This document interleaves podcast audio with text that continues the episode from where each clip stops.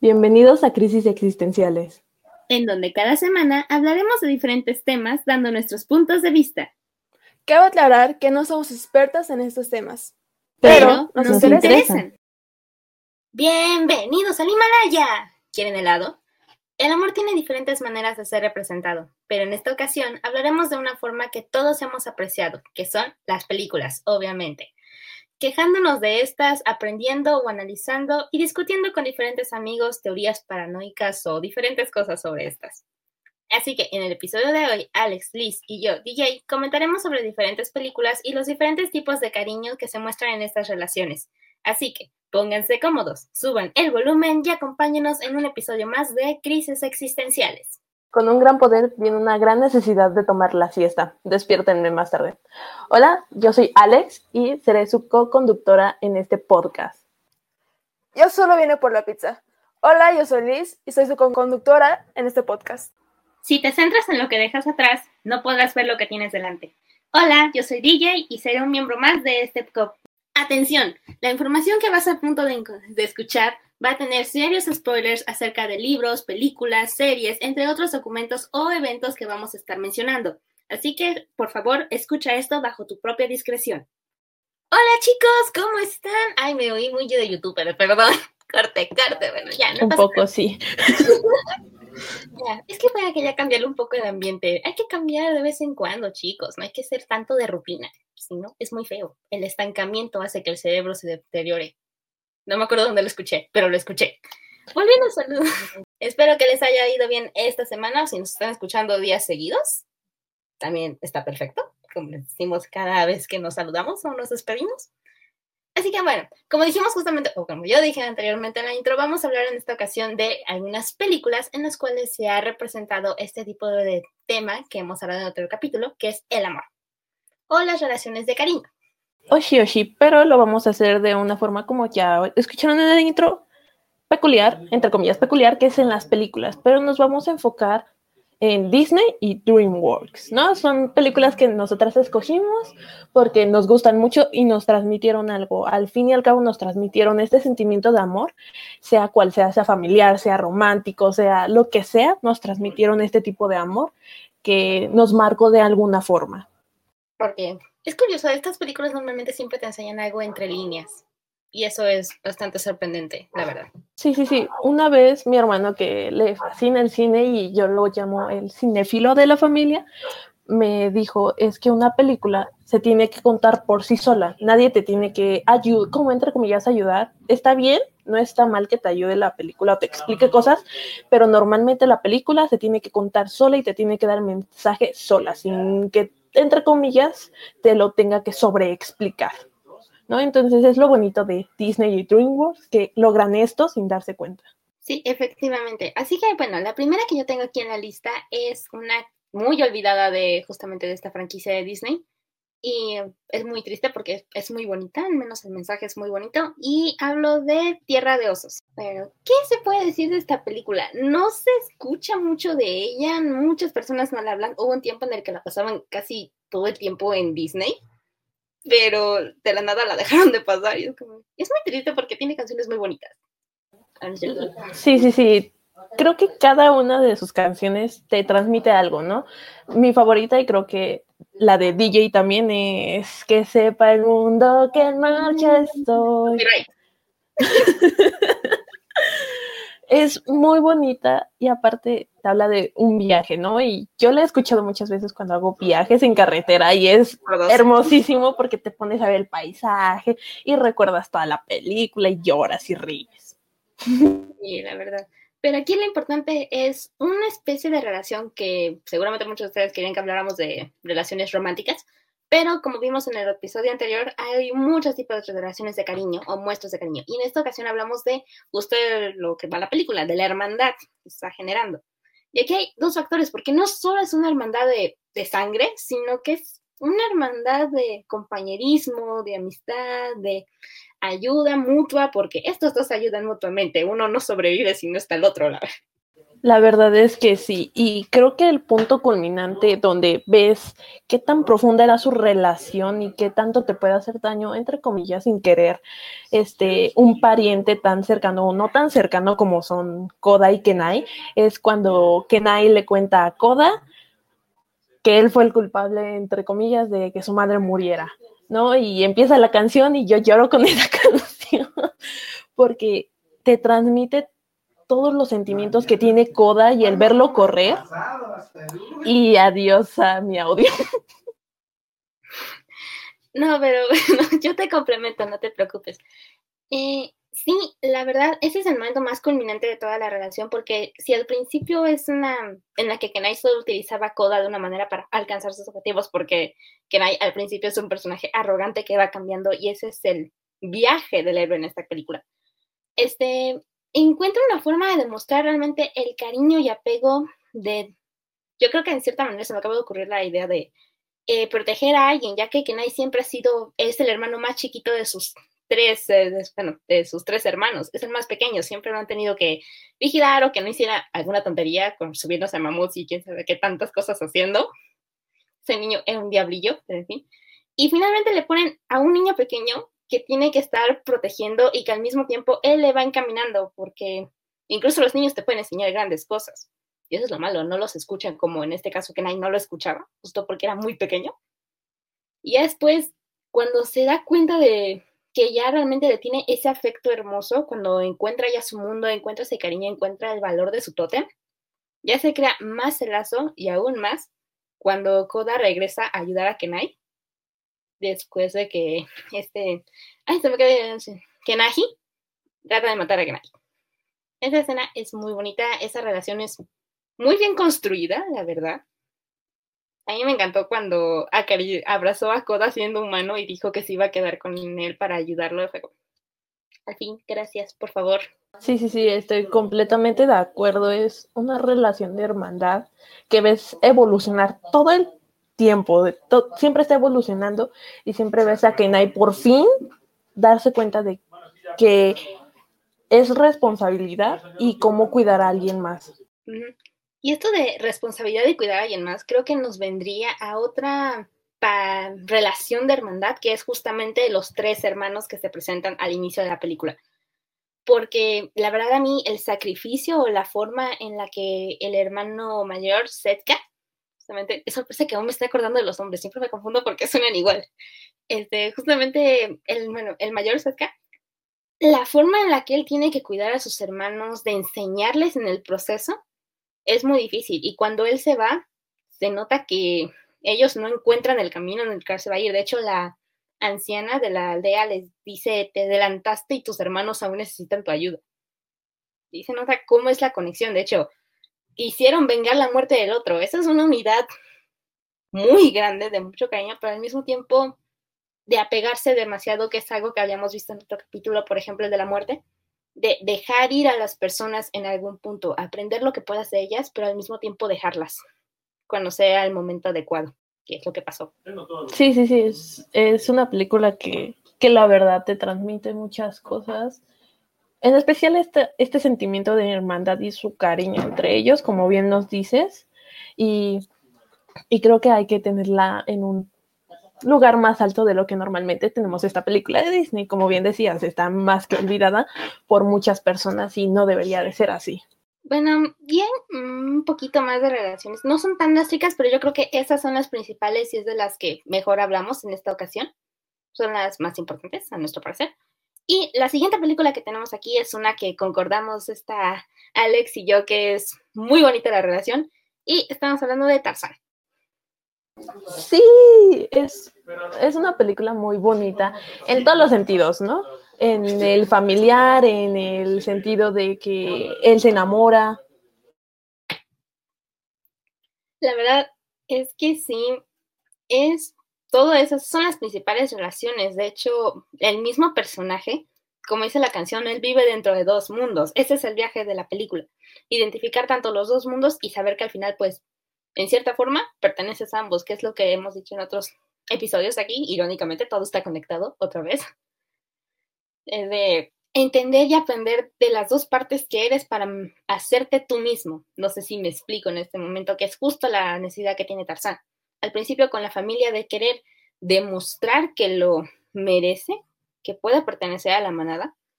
Y finalmente la relación que tiene con la mamá es muy bonita. La canción de En mi corazón vivirás es muy bonita, muy bonita, la verdad.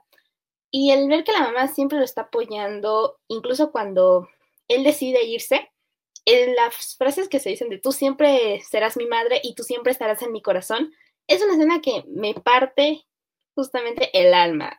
Ahí se nota realmente que el la clásica frase de si quieres a alguien, dale, bueno, apóyalo en sus decisiones, que sabes que es lo que lo harán feliz, de cierta forma.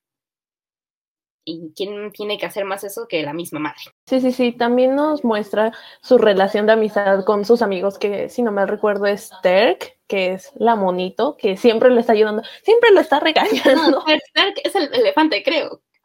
¿Cómo se llama? No me acuerdo cómo se llama la monito. So sorry. Hace mucho que la vi, pero me acuerdo de todas sus canciones y de la historia.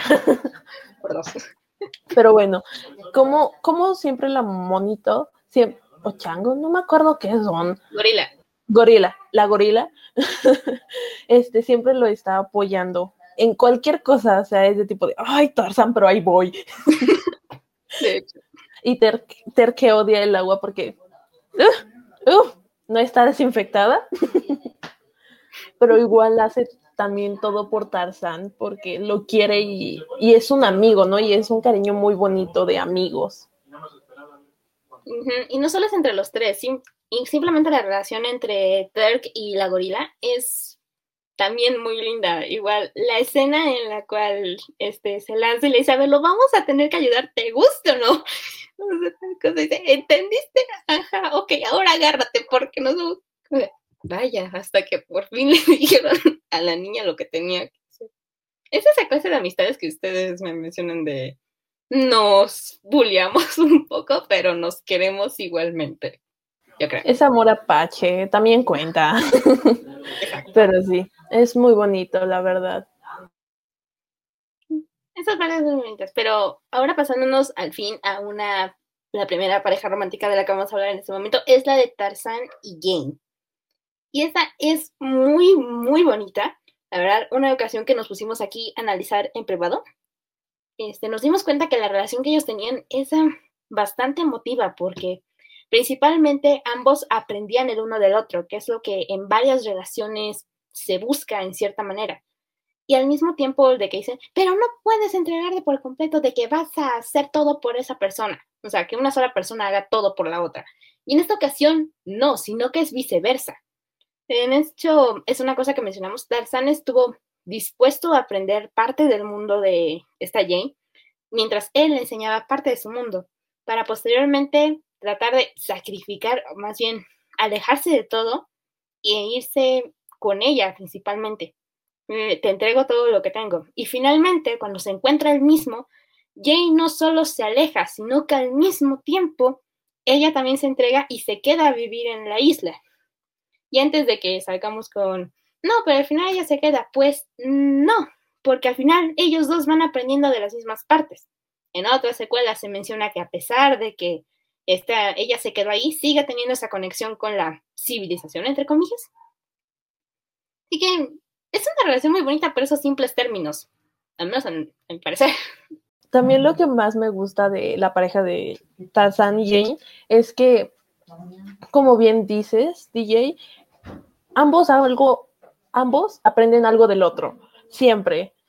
Jane le empieza a explicar arte, dibujo, del mundo en general y entero y él empieza a explicar de la naturaleza, de todo lo que está alrededor actualmente de Jane.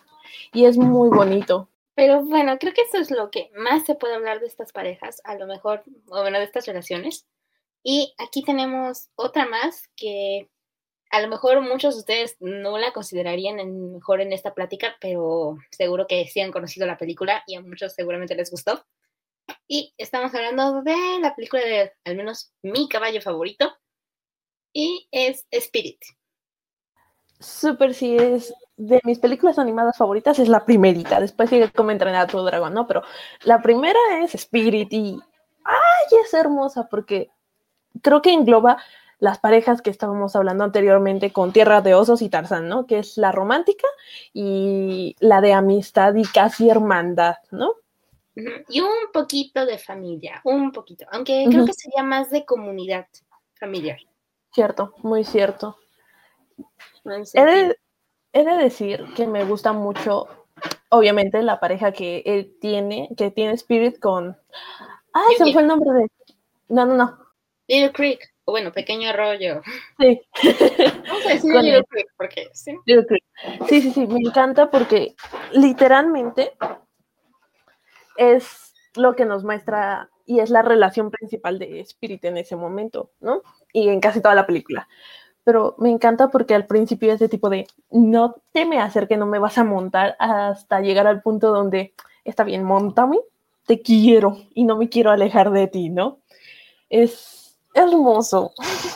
De hecho, la escena en la que lo monta por primera vez es tan bonita con la música, con las sonrisas, como, ¡Al fin me está dando permiso, Kelly! Y luego nos interrumpen el disparo. Ahí yo cuando la vi sí dije, bueno, yo creo que celebramos después porque este no es el momento para celebrar. Nos están queriendo matar. Pero sí, comienza así la relación y crece tanto al punto en el que Little Creek va a buscar justamente a Speed para ayudarlo como él lo ha estado ayudando. De hecho, durante toda la película es un apoyo mutuo, ya que Spirit nunca hubiera escapado de la, del corral de los estadounidenses, de no ser porque Little Creek evitó que le dispararan y así se escaparan de una manera bastante cómica, la verdad. Y finalmente le volviera, él le retornara el favor salvándole la vida de que no lo fueran a, no lo fueran a matar, para después él irlo a salvar y liberarlo como debía como le había sugerido anteriormente, pero ahora sí, realmente separarse. Es muy triste, pero al mismo tiempo es tan perfecto, tan hermoso. Entonces ahí sí en una crisis de te amo, pero te odio. ¿Por qué? La verdad, sí, porque es este punto en el que se separan para que cada quien siga con su vida, porque Spirit, al ser un caballo salvaje, un Mustang, tal cual, tiene que estar en libertad, ¿no? Y lo que menos quiere él es limitarlo, quiere que sea libre, quiere que sea feliz, porque es todo lo que siempre ha estado buscando alrededor de toda la película, ¿no? Ser libre. Entonces, que le, entre comillas, cumpla su sueño, pero a la vez que él se vaya es doloroso y a la vez tan triste porque es este sacrificio que haces por amor, ¿no? Por amor que le tenía Spirit, dijo, vete, y es tan triste y bonito. De hecho, Spirit mm, lo admite en la película que se ha tenido una relación muy fuerte con él, ya que dice, he esperado este momento todo el tiempo, pero la despedida dolió más de lo que yo hubiera querido. Y es ese tipo de momentos en la vida es la que dices, gracias por enseñarme esto, porque es verdad, en algún punto de nuestra vida tendremos que vivir una situación como esa lamentablemente. Cuando las películas te enseñaban algo bonito. Súper, sí. Más, más este hecho de que a veces es parte de tu vida, es parte de tu camino y va a estar en tu mente siempre, pero va a llegar un punto en donde tienes que soltar, ¿no? Y, y es muy difícil soltar. Bueno, esa es la relación que más se profundiza en toda la película. Y ahora nos vamos a una que tiene una pieza musical que a mí me encanta escucharla para estar ahí melancólica, inspirarme para dibujar, y es la que tiene Spirit con lluvia. Es tan bonita, tiene parte de la relación que justo mencionamos anteriormente, que es la de Tarzan y Jane, ya que ambos se muestran su mundo, y al final tienen una relación bastante similar. Esta lluvia le enseña parte de su mundo, le enseña cómo son las cosas, a tener confianza, que es algo que él no tenía ante los humanos. Enseña sí, hay humanos malvados como con los que te encontraste, pero no todos son así. Hay con quienes te puedes relacionar. Y finalmente que se, ella fuera con él y encontrara una nueva forma de vida, fue un camino muy parecido al de Person Game, pero al mismo tiempo también tan emotivo que queda perfecto con la película. Sí, sí, sí, es una relación que, aunque parezca rara porque son caballos, es muy sana en algún punto, ¿no? Porque se conocen y Lluvia es de tipo de, ¿tú qué? ¿No? De hecho. Y Spirit de tipo de, ah, qué bonita, qué hermosa, qué guau. Lo sé que es esta loca que está actuando así. Alguien que me explique, por favor. Súper, sí. Es muy cómica, muy bonita, muy cómica, es perfecta. En definitiva, es una relación, aunque, que aunque no tengan diálogos, tal cual, porque no tienen diálogos No. entre ellos, notas todo lo que te quieren transmitir, ¿no? De cómo de medio te odio a te quiero, ¿no? Y es, es muy bonito cómo te lo demuestran. De hecho, otra escena que es muy emotiva al momento es cuando a Lluvia le disparan y Spirit se queda con ella, este, justo en sus palabras de me quedé con ella orando o implorando que al día siguiente estuviera bien. Es, también esas relaciones en las que te apoyan y quieren estar juntos de esta manera, no dejarse solos en momentos tan críticos, porque de hecho le duele mucho que se vaya y cuando se reencuentran es tan bonito porque al fin, favor, qué bien. Sí, la verdad que sí. Y en el ámbito de familia me gusta mucho porque obviamente Spirit quiere mucho a su madre, pero es este cariño que le tiene a toda la manada, por lo cual siempre está en constante lucha para regresar con ellos, que se alejó de ellos para protegerlos también. Es, es muy bonito porque te demuestra este otro tipo de cariño, que es el de te protegeré, seas o no mi sangre, te protegeré. Eso es por eso es que dijimos que era una relación de familia y al mismo tiempo de amistad por algún motivo, porque cuando se trata de manadas normalmente o simplemente de grupos de amigos, es creo que esos son los tipos de relaciones con el que más se perpetúa y lo hemos visto en diferentes películas, en diferentes libros, diferentes series, etcétera, etcétera. Y eso yo creo que son los elementos que más marcan, porque exactamente como dijiste Alex, Spirit sí le nota un hermoso cariño que le tiene a la mamá, porque siempre está con ella. Yo le causó varias carcajadas y varios problemitas cuando era niño, pero así es el proceso de cómo crece literalmente un niño, la verdad. Y justo un tema que hemos estado hablando, bueno, que no hemos hablado, pero que sí hemos mencionado, es el tema de responsabilidad que tiene Spirit al momento de cuidar a la manada, que él mismo lo menciona de los quiero, los cuido, pero al mismo tiempo porque son mi familia, son mi apoyo y yo tengo que protegerlos porque al mismo tiempo es algo que quiero hacer. No es como tal una responsabilidad malvada, bueno, mala sobre mí, sino es algo que también quiero.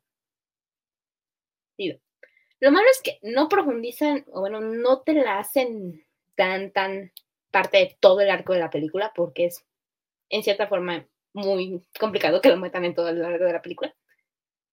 Pero están esos detalles en los que se muestra la conexión que tienen, que es cuando en la canción suena en el clarín, es más que específico la conexión que tienen entre la manada y Spirit.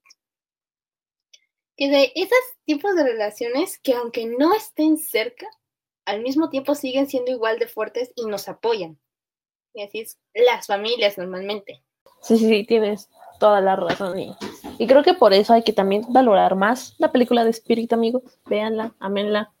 Amen la hermosa y melodiosa voz de Eric Green, por favor, que nos entrega literalmente todo el soundtrack de, la canción, de las canciones.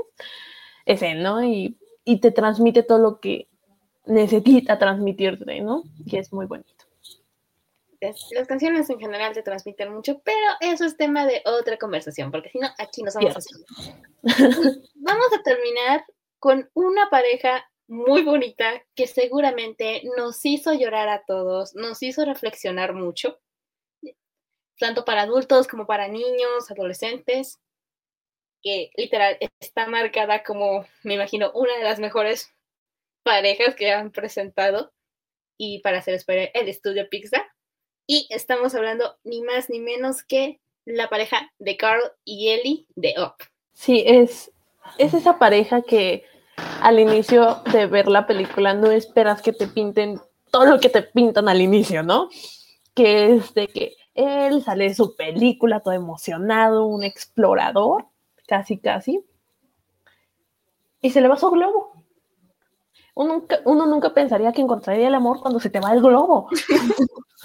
y él lo encontró en Ellie. No, Ellie estaba totalmente loca y por eso yo amo ese personaje porque es tan auténtico, tan ella, que siempre no impone sus ideas, pero sí las expresa y no deja que, que nada ni nadie le diga que está mal lo que está pensando, lo, cómo lo está haciendo, ¿no? Y alrededor de este pequeño inicio de Carrie Ellie, nos muestran cómo ella siempre lo está apoyando, como él la apoya a ella, ¿no? Desde que se casan, es tan bonito. Simplemente los primeros momentos en el que se conocen demuestran realmente cómo crece irónicamente, una relación en ese sentido. Comienzan siendo amigos, se encuentran cosas en común, se apoyan y misteriosamente también aprenden el uno del otro, ya que Carl es una persona, en cierto sentido, cuando ya es más grande, un poco rígida, pero al mismo tiempo alguien, no sé cómo expresarlo de alguna manera, muy práctico. Antes de perder a Ellie, era una persona muy práctica, se le notaba en las escenas. Era alguien que apoyaba, era amable, pero al mismo tiempo veía cómo debían de hacerse las cosas. Y Ellie, como mencionaba Alex, es alguien muy viva, muy emotiva, siempre muestra las cosas, y muy cariñosa, se le nota con las personas que le rodean y en la familia que se le nota en la escena de la boda. Y te muestra justamente eso cuando se van y sale la cámara de la boda y te muestra todas las escenas, te muestra de todo, te muestran apoyo, te muestran que a pesar de las dificultades horribles que a veces suceden, siguen estando juntos y se siguen queriendo. Y esos son de esas parejas que no terminan tóxicas, que no terminan en desastre y que permanecen juntas como en el momento en el que empezaron. Y esas son lamentablemente muy poco comunes que se muestren y que existan, más que nada. La verdad es que sí, ¿no? Porque lo que nos muestra, como bien les estamos diciendo, es apoyo, es comprensión mutua, ¿no? Y es un complemento, como, como esta, no sé si tú también los ves así, DJ, pero siento que son como la leyenda de, los griegos, de la alma gemela, ¿no? Porque siento que en algún punto eran almas gemelas. Y cuando muere Eli, sí sientes que, que el pedazo que, que le pertenecía a Eli y que complementaba a Carl desapareció y lo sientes incompleto, ¿no? Lo sientes súper incompleto a él. De hecho, es increíble como un personaje, es más que increíble que normalmente te ponen un personaje durante mucho tiempo de la película y no logres empatizar mucho con él, que no te identifiques tanto, que no lo sientas tanto. Y a él y a Carl nos lo pusieron solamente en muy pocos minutos, creo que solo tres minutos de película menos, y los comprendes, te muestran tanto, te enseñan tanto en solo tres minutos y al mismo tiempo sientes la conexión que ellos tienen a lo largo de toda la película que están transmitiendo. Y sí, es justamente como tú dices, se nota esa sensación de perder justamente esa parte, esa otra mitad que te conectaba a ti. Y en el momento también se muestra lo que mencionamos anteriormente, que es el dejar ir, sin las formas, porque la última frase que muestra esta Ellie en el libro de aventura, de Gracias por la aventura, muy, muy bonita. Es una relación increíble que me sorprende que no la mencionen tanto en ocasiones, cuando se nota que es muy querida por la gente, o al menos en las personas que conozco, es muy querida. Sí, sí, sí, tienes toda la razón.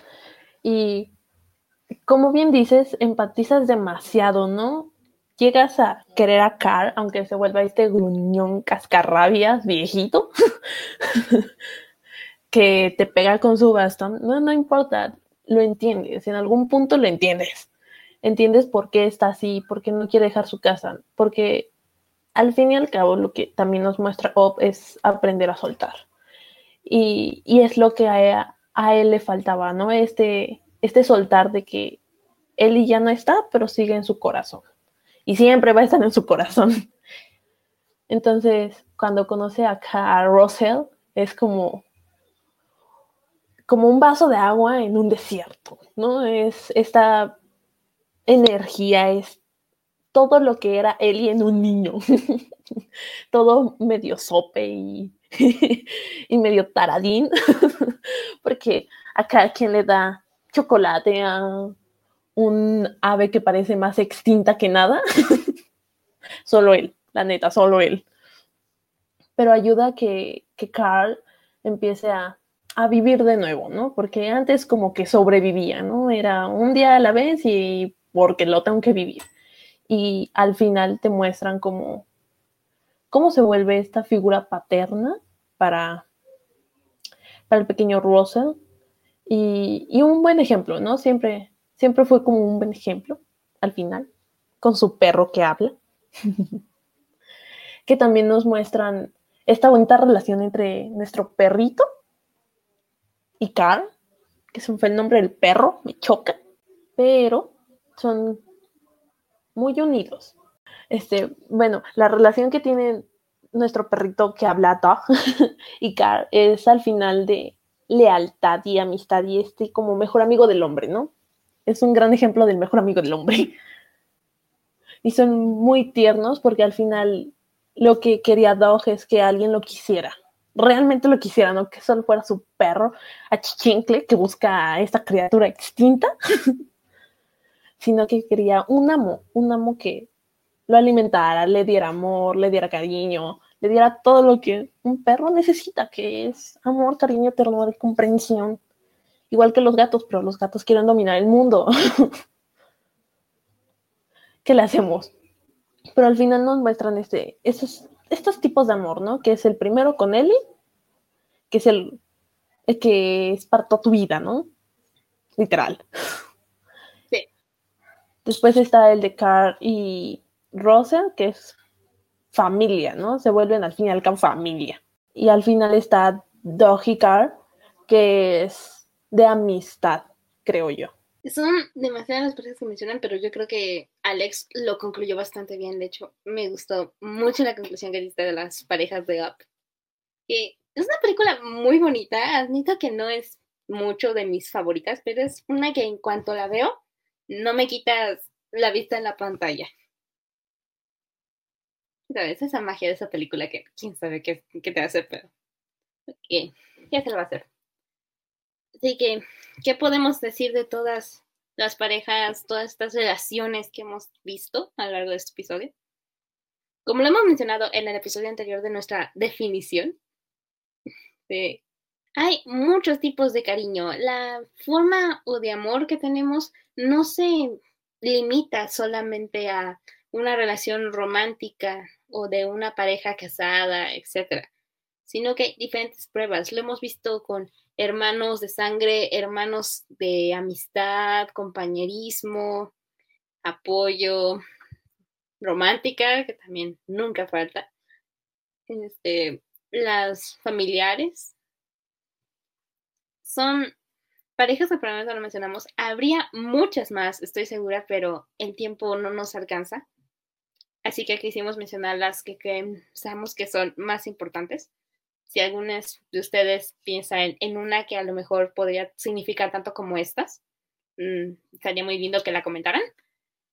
Pero es impresionante que te enseñen ese tipo de relaciones, que te están mostrando, que te enseñan de alguna manera sobrellevar las cosas. Porque al final de cuentas, las películas son una forma de enseñarte o de transmitirte un mensaje. Y ahí ya depende cómo tú lo quieras utilizar y sorprendentemente en, puedes ocuparlo en tu día a día o en alguna situación que se te presente, al igual que si lees un libro o te ves una serie. Es una manera de identificarte y de crecer también tú mismo, de aceptar las lecciones para que en el momento en que te, te presenten, sepas cómo llevar a cabo esa historia que tú quieres crear. Ya sea romántica, saber cómo relacionarla, porque si mencionas cómo debería de ser una pareja, en cierta forma cuando llegue el momento entenderás qué es lo que quieres y cómo quieres llevarla a cabo. ¿Deberían demostrar más apego a estas? Seguramente sí. ¿Renombrar varias películas? Seguramente sí. ¿Volver a dar mensajes? Seguramente sí. Pero al final, como yo siempre digo, la mayor parte de las conclusiones depende de nosotros y cómo nosotros mismos vamos a llevar a cabo esas enseñanzas que tenemos. Así que, Alex. Bueno amigos, gracias por escucharnos este día, tarde, noche o madrugada. Fue todo por nosotras el día de hoy. Solo recuerden, me revelo, por lo tanto existo. Hasta la próxima. Chao.